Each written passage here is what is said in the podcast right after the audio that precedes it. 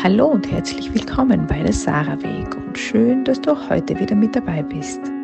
Der Sarah Weg basiert auf den Grundbedürfnissen Sicherheit, Aufmerksamkeit, Ruhe und Anerkennung.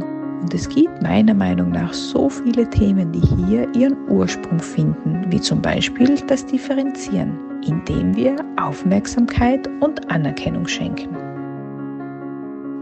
Wir tendieren als Führungskräfte dazu, dass wir alle gleich, entsprechend ihrer Qualifikation und ihrer Leistung behandeln, bzw. niemanden bevorzugen wollen. Aber das ist meiner Meinung nach so wenig sinnvoll wie möglich. Menschen, Mitarbeiter kommen aus unterschiedlichen Umfeldern und ich glaube, dass man diese auch in der Arbeitswelt berücksichtigen sollte. Was ich damit meine, in vielen Branchen wird händeringend nach Mitarbeitern gesucht, so unter anderem in der Gastronomie und der Hotellerie.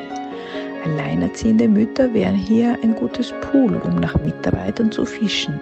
Jedoch sind die Jobs teilweise so schlecht bezahlt, dass es für eine alleinerziehende Mutter und ihre Kinder nicht reicht. Wusstest du, dass 45 Prozent der Einelternfamilien laut einer Studie der Wirtschaftsuniversität Wien armuts- und sozial ausgrenzungsgefährdet sind? Diese Alleinerzieher, zumeist Mütter, haben es bereits schwer. Können wir als Unternehmer, die dankbar sein dürfen, wenn wir überhaupt noch Arbeitskräfte in der Gastronomie und Hotellerie finden, dann nicht eine Ausnahme machen und diesen Müttern, die es schon schwer genug haben, ein höheres Gehalt auszahlen, damit sie es ein wenig leichter haben? Natürlich könnte man argumentieren, dass es sich hierbei um Herausforderungen handelt, die Unternehmer nicht direkt betreffen, aber indirekt betreffen sie Unternehmen doch. Denn wenn nicht genug Arbeitskräfte gefunden werden, kann ein Betrieb nicht fortbestehen. Ist es fair, einer vielleicht ungelernten Arbeitskraft ein höheres Gehalt zu geben? Nein, sicher nicht. Aber ist es fair, dass man auf sich alleine gestellt ist, wenn man für sich und seine Kinder sorgen muss?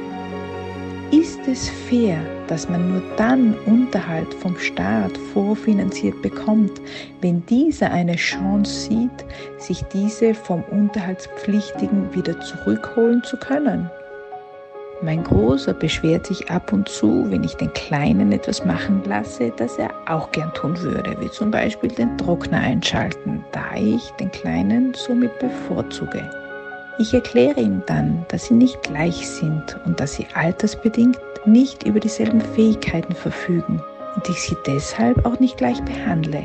Je nachdem, wie die Umstände sind, werden sie unterschiedlich von mir behandelt, denn obwohl sie beide meine Kinder sind, sind sie nicht gleich. Ein schwieriges Thema, oder doch nicht? Wieso können wir nicht einfach differenzieren und mehrere Faktoren als Ausbildung und Erfahrung in Betracht ziehen, wenn wir Mitarbeiter einstellen bzw. ihre Aufgaben und ihr Gehalt festlegen? Wir haben als Unternehmer auch eine soziale Verantwortung und ich glaube, dass wir dieser auch nachkommen sollten. Dies ist der Sarah-Weg. Mein Name ist Judith Zenona und ich sehe dich.